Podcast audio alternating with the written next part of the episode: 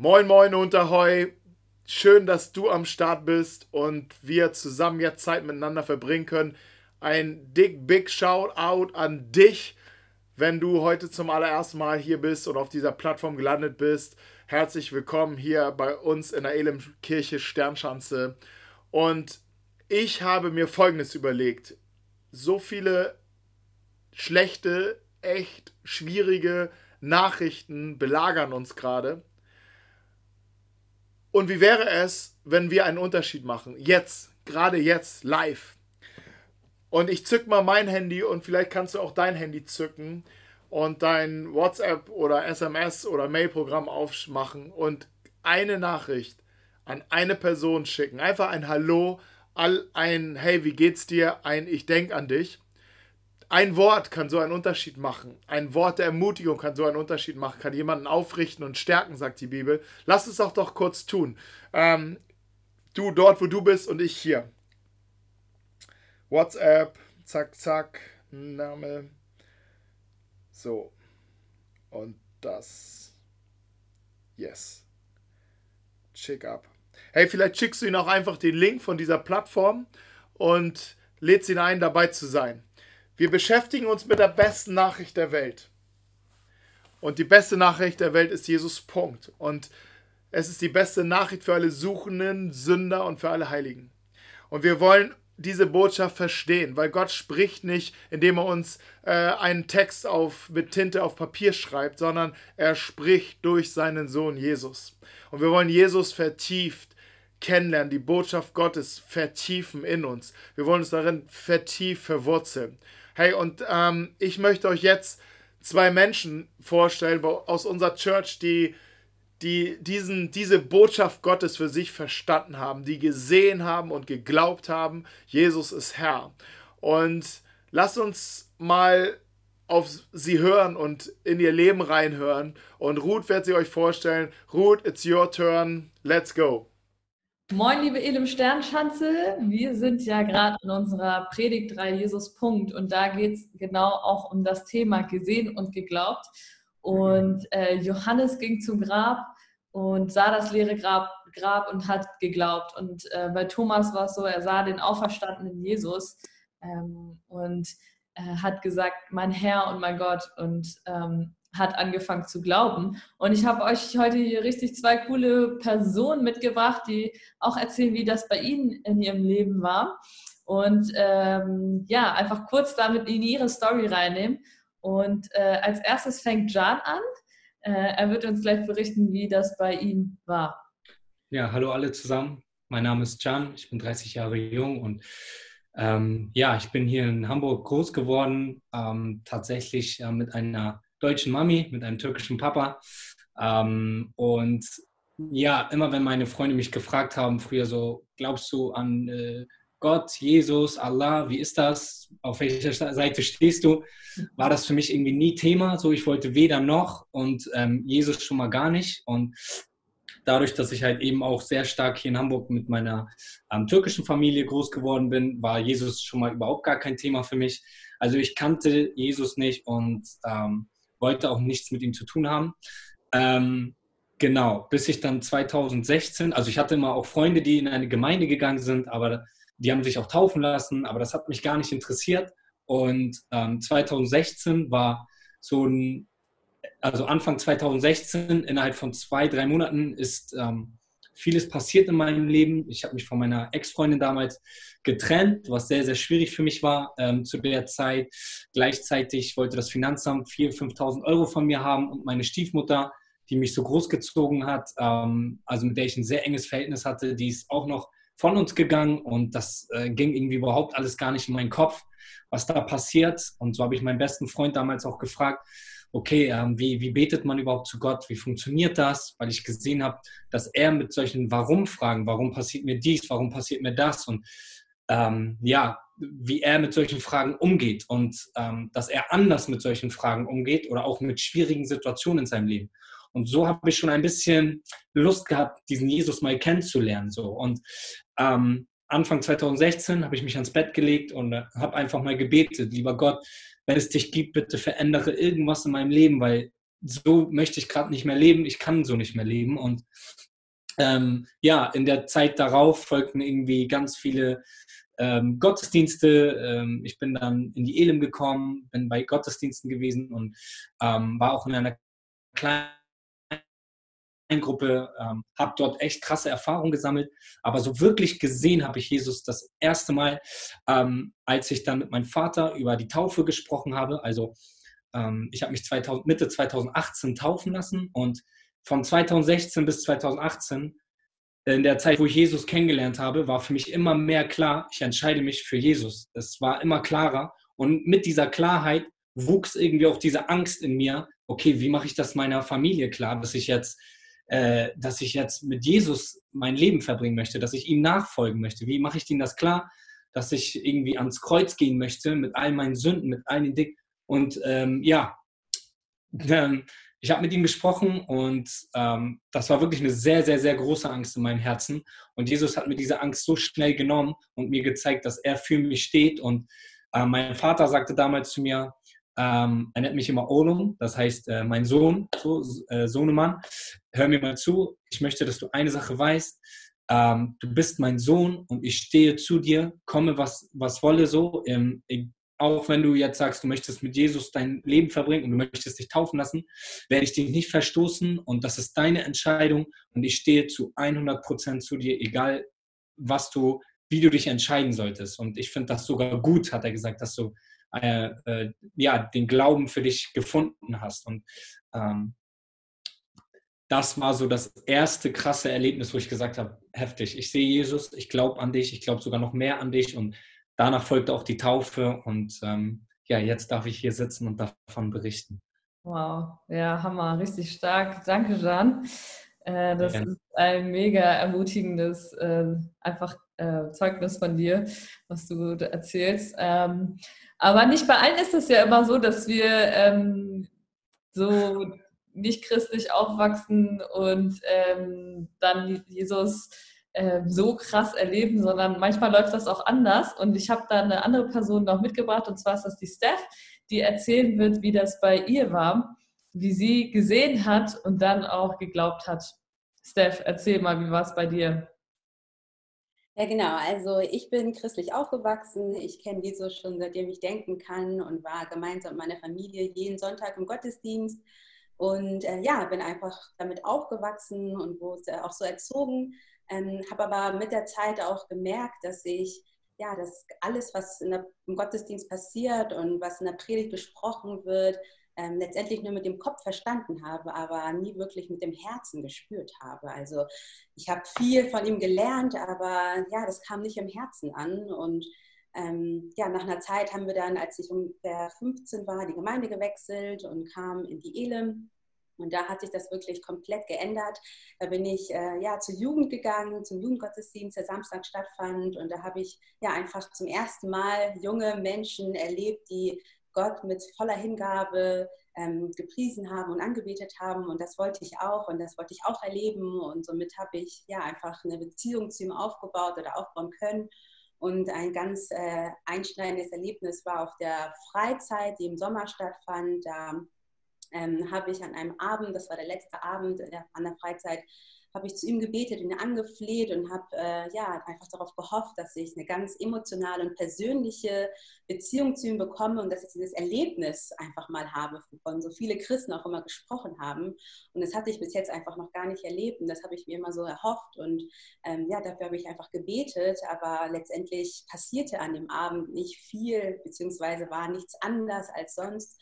Und ich war schon etwas enttäuscht, aber habe das einfach so hingenommen und habe dann noch weiterhin das verfolgt, was an dem Abend passierte. Und dann kam ganz plötzlich jemand auf mich zu und guckte mich an und sagte mir, dass äh, ja, Gott einfach ein Wort für mich hat und ähm, die Person sagte, dass, dass Gott mich sieht und mich hört und dass Gott auch weiß, was ich mir wünsche und was in meinem Herzen los ist und dass ich keine Angst haben soll und dass ich das einfach äh, abgeben kann und ähm, er weiß, dass ich mir das so sehr wünsche und dass äh, ja, es einfach Gottes Zeit ist und nicht meine Zeit. Und diese ganz einfachen Worte eigentlich, die in dem Moment gesprochen wurden, gehen so tief in mein Herz. Und in dem Moment habe ich einfach wirklich erleben können und spüren können, dass Gott schon immer da war, seit Tag eins. Und dass es, äh, ja, dass mein Glaube nicht abhängig ist von irgendwelchen Erlebnissen, sondern dass ich wirklich, ja, einfach Gott an meiner Seite habe und dass er mich komplett liebt, egal äh, wie ich mich gerade fühle oder ähm, ob ich gerade ein besonderes Erlebnis mit ihm habe. Und da habe ich einfach für mich entschieden, und ähm, auch äh, ja, fassen können, dass, das, dass ich mit Jesus gehen möchte und dass ich mich komplett ihm hingeben möchte und dass er einfach ja, für mich da ist und dass ich ihn lieben möchte und auch wirklich diese Beziehung, diese innige Beziehung mit ihm leben möchte. Ja, richtig, richtig gut. Vielen Dank, Steph, und vielen Dank euch beiden, dass ihr uns einfach da mit hineingenommen habt und das geteilt habt. Ähm, ja, richtig stark. Und ähm, ja, cool, dass ihr dabei wart bei dem Interview jetzt auch. Und äh, wir sehen uns dann. Bis dann. Ciao. Hey, danke, Steph und Jan, für euer Mit hineinnehmen. Ich liebe solche Geschichten. Ich weiß nicht, wie es dir geht, aber zu hören, wie, wie individuell Gott jeden Einzelnen begegnet und abholt dort, wo er steht, das finde ich immer wieder beeindruckend. Und was ich hier an diesen beiden Geschichten so aber auch gleich fand und, und da möchte ich dich auch ermutigen, ist, dass beide an einem Punkt eine gewisse Dringlichkeit gespürt haben und anfingen wirklich Gott ganz ernsthaft zu suchen, wirklich sagen, Gott, wenn es dich gibt, Gott, ich brauche dich, ich brauche ein Wort von dir, ich brauche eine, eine, eine Begegnung, ich brauche dieses, ein lebendiges Wort von dir. Und beide fingen an, aus einer Dringlichkeit herauszubeten. Und ich möchte dich wirklich ermutigen, wenn in deinen Fragen, in deinen Zweifeln, in deinen Sorgen, bleib dran. Beweg das weiter. Frag Gott weiter. Stelle, dränge ihn. Jesus hat an einigen Stellen gesagt, dass wir genauso beten sollen und dass wir ihn suchen sollen und wir werden ihn finden. Und ich sage es öfters, aber das Suchen hat den Zweck, nicht weil Gott sich verstecken möchte, sondern damit wir in Bewegung kommen und vielleicht auch Standpunkte und Überzeugungen mal verlassen oder hinter uns lassen, um uns zu öffnen für ihn. Ey, bleib dran, bleib dran und vielen Dank Ruth, Steph, Jan für dieses Interview, das war echt stark. Ich möchte mit dir jetzt in den letzten, in den jetzigen 20 Minuten die, diese Botschaft Gottes an uns vertiefen. Die Botschaft Gottes an uns ist Jesus Christus. Am Ende spricht Gott durch seinen Sohn, heißt es. Und du kannst all diese Predigen auch nochmal nachhören und vertiefen. Heute möchte ich auf eine ganz besondere Facette blicken. Johannes, ein, ein engster Freund von Jesus, schreibt 90 nach Christus, also 60 Jahre nachdem Jesus auf, äh, mit, äh, auf dieser Welt war, schreibt er nochmal ein paar ganz entscheidende Dinge zusammen, die ihm noch fehlten in den Berichten von Jesus. Und er, er bringt sie, er teilt sie nochmal mit der damaligen Gemeinde und auch mit uns. Und er beschreibt Jesus von verschiedenen Facetten. Und eine Facette ist Johannes 1, Vers 17. Und dort heißt es, denn das Gesetz wurde durch Mose gegeben, die Gnade und die Wahrheit ist durch Jesus Christus geworden.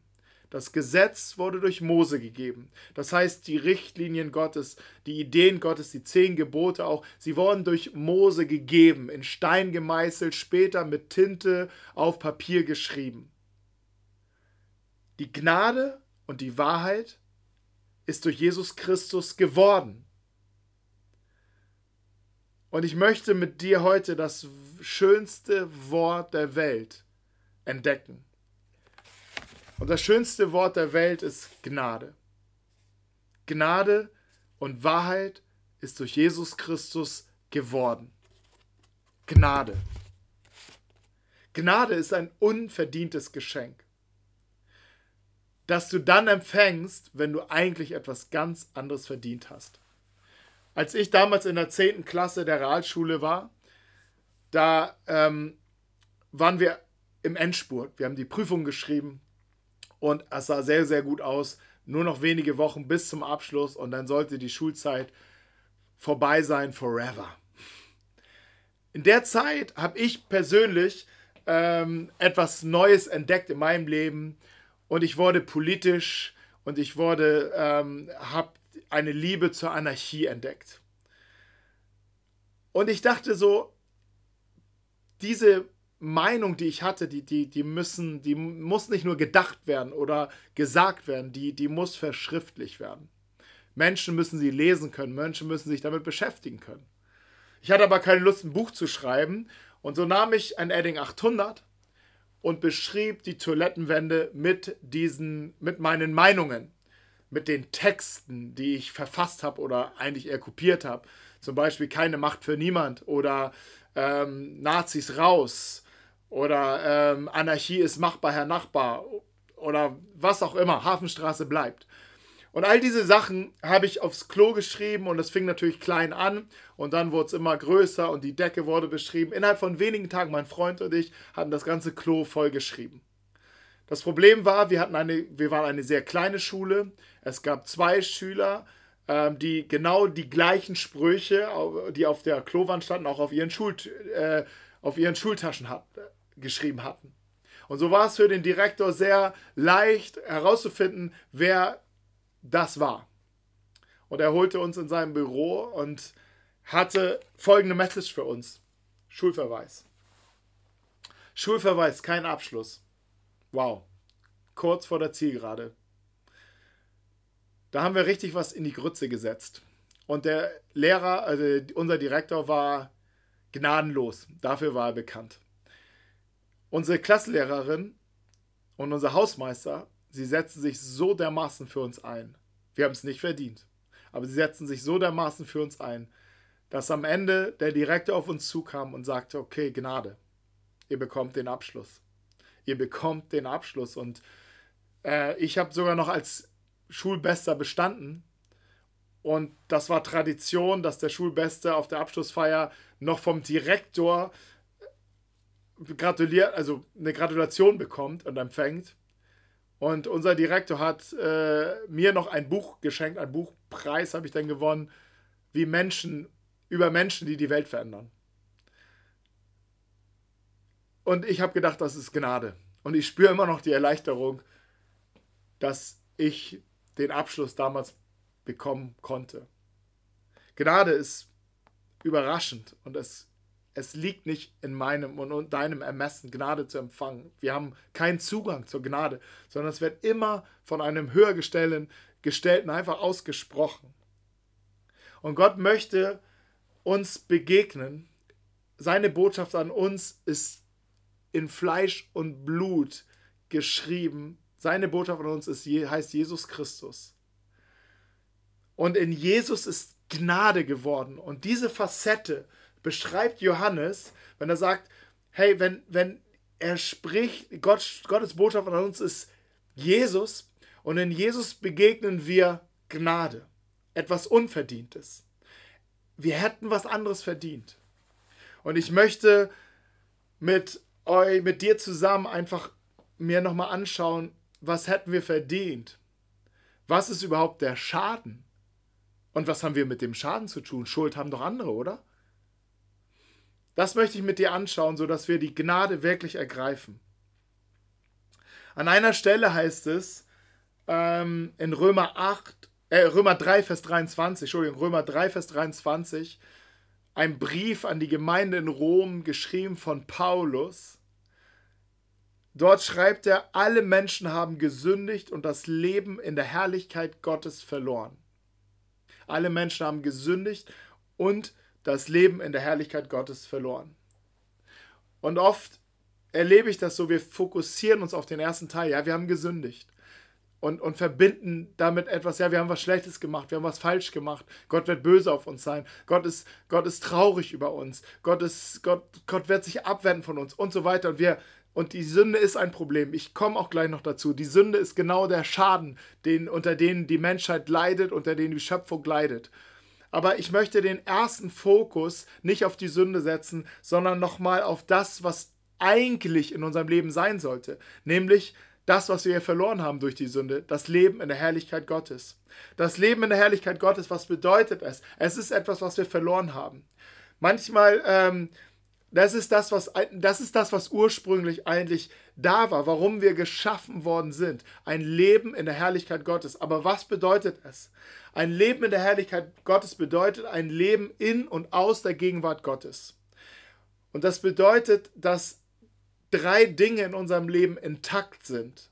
Intakt sind, funktionieren, heil sind.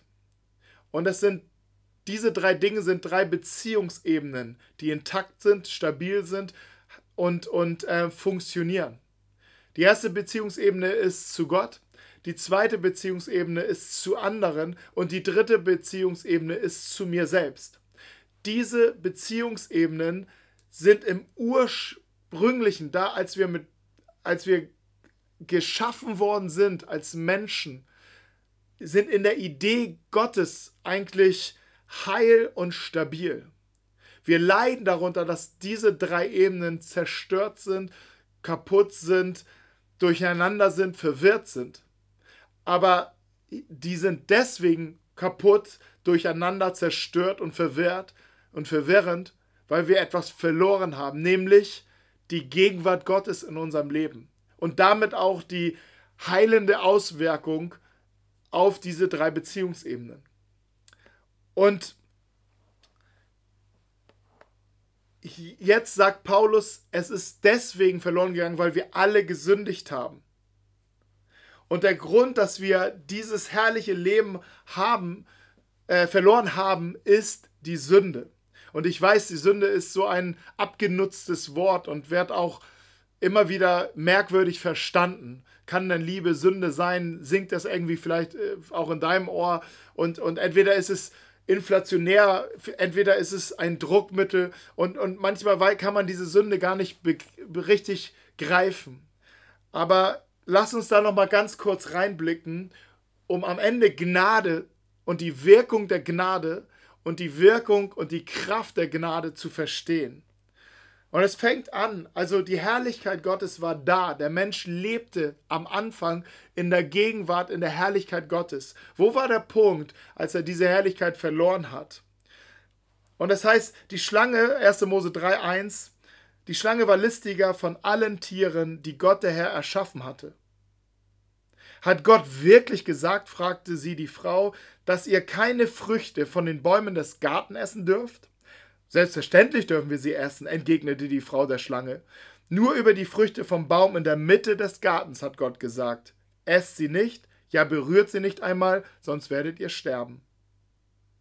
Ihr werdet nicht sterben, zischte die Schlange. Gott weiß, dass eure Augen geöffnet werden, wenn ihr davon esst. Ihr werdet sein wie Gott und das Gute vom Bösen unterscheiden können. Und die Frau sah, die Früchte waren so frisch, so lecker und so verlockend und sie würden klug machen. Und hier war der Punkt, wo der Mensch die Herrlichkeit Gottes verloren hat. Hat Gott wirklich gesagt? Zweifel daran, dass Gott wirklich gut ist und dass man ihm vertrauen kann. Dann, ihr werdet nicht sterben, sondern ihr werdet sein wie Gott. Und ich glaube, dieser Gedanke ich werde sein wie Gott. Ich habe alles selber in der Hand. Ich werde alles in der Hand haben. Ich werde alles selber machen. Ich kann es alleine schaffen. Ich brauche niemand anderen. Das ist tief in uns. Und, die, und wir begeg es begegnen uns schon auf der ersten Seite der Bibel. Es war der Moment, wo wir die Herrlichkeit Gottes und die Gegenwart Gottes verloren haben und es drehte, die Gedanken drehten sich, verdrehten sich in, in, ähm, in den Denken der, der Menschen. Und sie nahmen und sie aßen und sie waren getrennt. Der Tod war nicht der leibliche Tod, sondern der Tod, der eingetreten ist, war die Trennung zwischen Gott und Mensch. Und sie haben die Herrlichkeit Gottes verloren. Sünde ist der Zustand, in dem der Mensch jetzt lebt. Denn Sünde bedeutet, ist vom griechischen äh, Wort Hamatia. Hamatia bedeutet aus dem Tritt kommen, aus der Mitte kommen, Zielverfehlung, aus der Mitte herausfallen. Man, man ist nicht mehr da, wo man sein sollte. Und in der Tiefe bedeutet dieses Wort noch also aus, aus den Wurzeln des Wortes, das, der, erste, ähm, das, der erste Teil des Wortes ha bedeutet nicht. Es steht für nicht. Es bedeutet nicht. Und der zweite Teil kommt aus dem, aus dem Wort Merus, was bedeutet, ich bin nicht mehr Teil. Also das bedeutet, ich bin nicht Teil von, ich bin getrennt von. All das steckt auch in diesem Wort. In dem Wort Sünde. Ich bin getrennt von, ich bin nicht mehr Teil von. Und ich habe mein Ziel verfehlt nämlich mit Gott zu leben und ein Leben zu gestalten, dass ich zu mir eine intakte Beziehung habe, dass ich zu anderen eine intakte Beziehung habe, dass ich zu Gott eine intakte Beziehung habe. Sünde trennt uns von Gott, Sünde trennt uns voneinander und Sünde trennt uns von der Person, die wir eigentlich hätten sein sollen. Manche denken ja, ja, ist, äh, wie, wie kleinlich ist denn Gott? Wie, wie kleinlich ist er denn, dass er uns, dass das uns von Gott trennen sollte? Manchmal haben wir diese Vorstellung und da, dahinter, der Gedanke dahinter ist, hey, wenn, könnte er nicht 2% Sünde zulassen? Whatever. Was, who cares? Er ist doch groß, er ist doch Liebe. Aber hier begegnet uns Gott auch in seiner Heiligkeit und in seiner Reinheit, in seiner absoluten Reinheit. Wenn ein Sportler jetzt zum Beispiel dopen würde und es ist nur eine ganz kleine Menge illegaler Substanz in seinem Blut,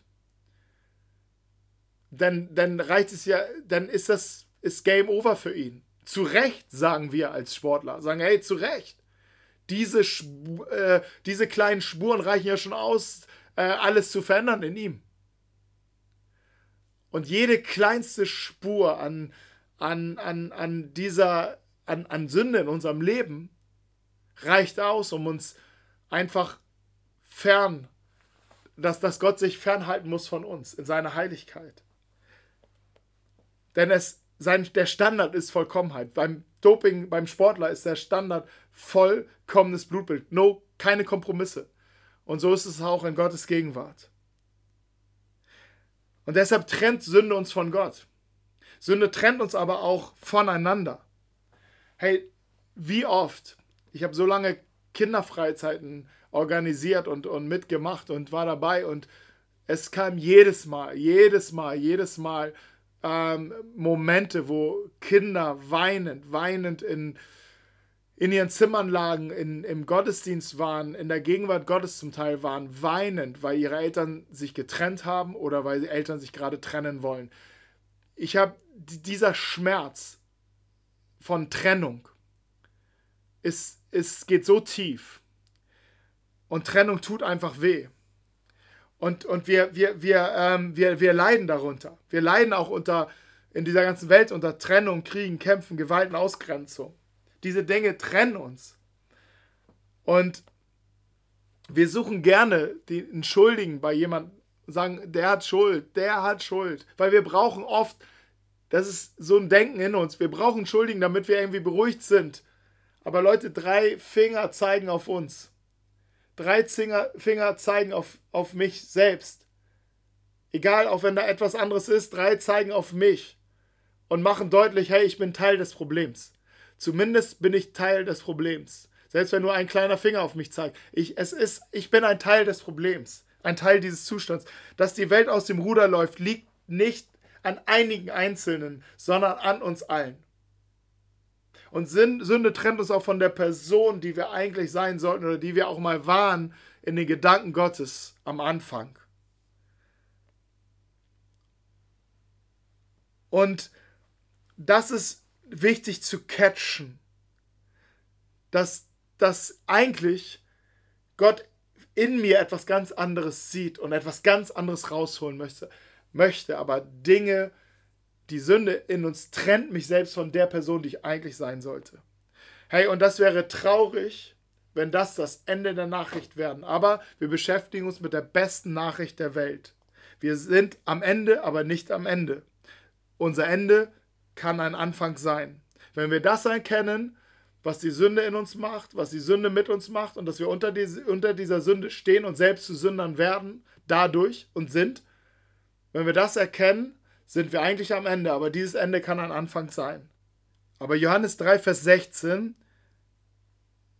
dort steht, Gott hat die Welt so sehr geliebt, dass er seinen einzigen Sohn hingab, damit jeder, der in ihn glaubt, nicht verloren geht, sondern das ewige Leben hat. Unser Ende ist vielleicht sehr traurig. Getrennt von Gott, kaputte Beziehungen, zerstörte Beziehungen, verwirrte Gedanken, alles, alles ist ein sehr trauriger Zustand. Aber Gott hat dich nicht vergessen. Gott hat mich nicht vergessen, hat dich nicht vergessen, hat uns nicht vergessen. Er hat diese Welt so sehr geliebt, dass er seinen Sohn gab und er kommt uns entgegen. Er kommt dieser Welt entgegen in Gnade. In Gnade. Gottes Botschaft an dich heißt Jesus und er erscheint dir in Gnade. Unverdient. Jesus vereint. Jesus vereint. Die Sünde trennt, aber Jesus vereint und bringt uns wieder zurück nach Hause. Er bringt uns zurück in eine intakte Beziehung zu Gott, zu anderen Menschen und auch zu uns selbst. Jesus begegnet uns in Gnade und wir lesen das in Johannes 3, Vers 5. Wisst ihr nicht, dass Jesus kam, um die Sünden der Menschen wegzunehmen, denn er ist ohne Sünde. Wisst ihr nicht, dass Jesus kam, um die Sünden der Menschen wegzunehmen? Ich habe versucht, damals meinen Schaden wiederherzustellen und habe die Klos alle wieder gestrichen, dass sie weiß sind. Nur das Problem war, wenige Wochen später, als ich schon gar nicht mehr auf der Schule war, schimmerte die ganzen Botschaften wieder durch, kam das Alte wieder durch. Und ähm, es hatte gar keine Auswirkung, ob ich das überstrichen habe. Das ist halt Adding 800. Und so ist manchmal die Sünde, wie Adding 800, wenn wir sie versuchen, aus menschlicher Kraft irgendwie zu handeln und irgendwie in den Griff zu bekommen. Aber hier heißt es, Jesus kam, um die Sünden wegzunehmen, um uns wirklich etwas Neues zu geben. Und wo nahm er diese Sünden weg? Wo nahm er deine Sünden weg? Wo nahm er diesen Zustand der Sünden, Sünde weg aus deinem Leben? Wo, wo hat er diesen, diese Sünde in deinem Leben zerstört? Er hat sie zerstört in seinem Tod. Er nahm sie weg, als er am Kreuz von Golgatha hing. Wie ein Magnet zieht er diese, diese, diese Sünden an sich und den Zustand der Sünde an sich und, und, und, und er besiegt ihn in seinem Tod. Durch ihn hat er alles mit sich selbst versöhnt, heißt es im Kolosserbrief 1, Vers 20. Durch sein Blut am Kreuz schloss er Frieden mit allem, was im Himmel und auf der Erde ist. Durch sein Blut am Kreuz schloss er Frieden mit alles, schloss er Frieden mit dir. Und Epheser 2, Vers 3, Paulus schreibt, aber nun gehört ihr Christus Jesus. Ihr wart fern von Gott, doch nun seid ihr nahe durch das Blut seines Sohnes. Hey, durch seinen Tod hat er etwas in dir geschaffen, etwas Neues, einen neuen Zustand, hat dich unter seine Gnade gebracht und hat die Macht der Sünde zerstört.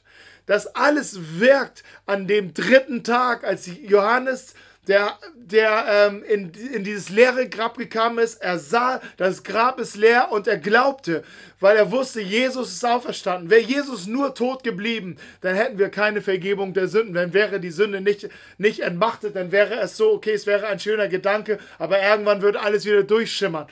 Aber Jesus ist auferstanden. Er sagt, ich lebe und ihr sollt auch leben. Und wir sind, ähm, oder wie Paulus es hier geschrieben hat, ihr seid nun nahe durch äh, das Blut seines Sohnes. Und das Nahsein bedeutet, ihr seid wieder in der Gegenwart Gottes, ihr seid wieder an dem Ort, wo ihr hergekommen seid, ihr habt wieder die Herrlichkeit Gottes zurück, sie ist wieder auf deinem Leben. Ihr steht nicht unter der Macht der Sünde, sondern ihr steht unter der Macht der Gnade. Es ist unverdient, aber es ist das, was Gott dir gibt aus Liebe. Deshalb kam sein Sohn. Deshalb kam er dir entgegen mit offenen Armen festgenagelt am Kreuz, sodass sie offen bleiben. Einige sagen, ja, aber ich habe viel mehr getan, als die Klos bemalt. Ich habe viel schlimmere Sachen gemacht. Jesus hat seine Arme ans Kreuz nageln lassen, um dir zu signalisieren, diese Arme sind immer offen. Meine Gnade ist immer größer als deine Sünde. Egal wie groß deine Sünde ist, meine Gnade, sie ist größer. Und er ruft dich, sagt, es ist vollbracht, was ich hier getan habe. Es ist vollbracht. Und er ruft dich zu, dass du ihm bekennst, dein Zerbruch, deine Trennung, deine all das, was instabil geworden ist und empfängst von ihm Vergebung und, und eine Wiederherstellung in intakten Beziehungen. Sünde trennt, Jesus vereint. Und diese Gnade Gottes, sie wirkt. Es ist nicht nur, dass es für den Moment ist, jetzt bin ich wieder bei Gott, sondern diese Gnade, sie will in deinem Leben fortlaufend wirken.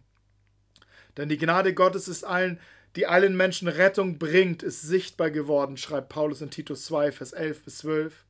Sie ist sichtbar geworden durch Jesus und sie bringt uns dazu, dem Leben ohne Gott und allen sündigen Leidenschaften den Rücken zu kehren.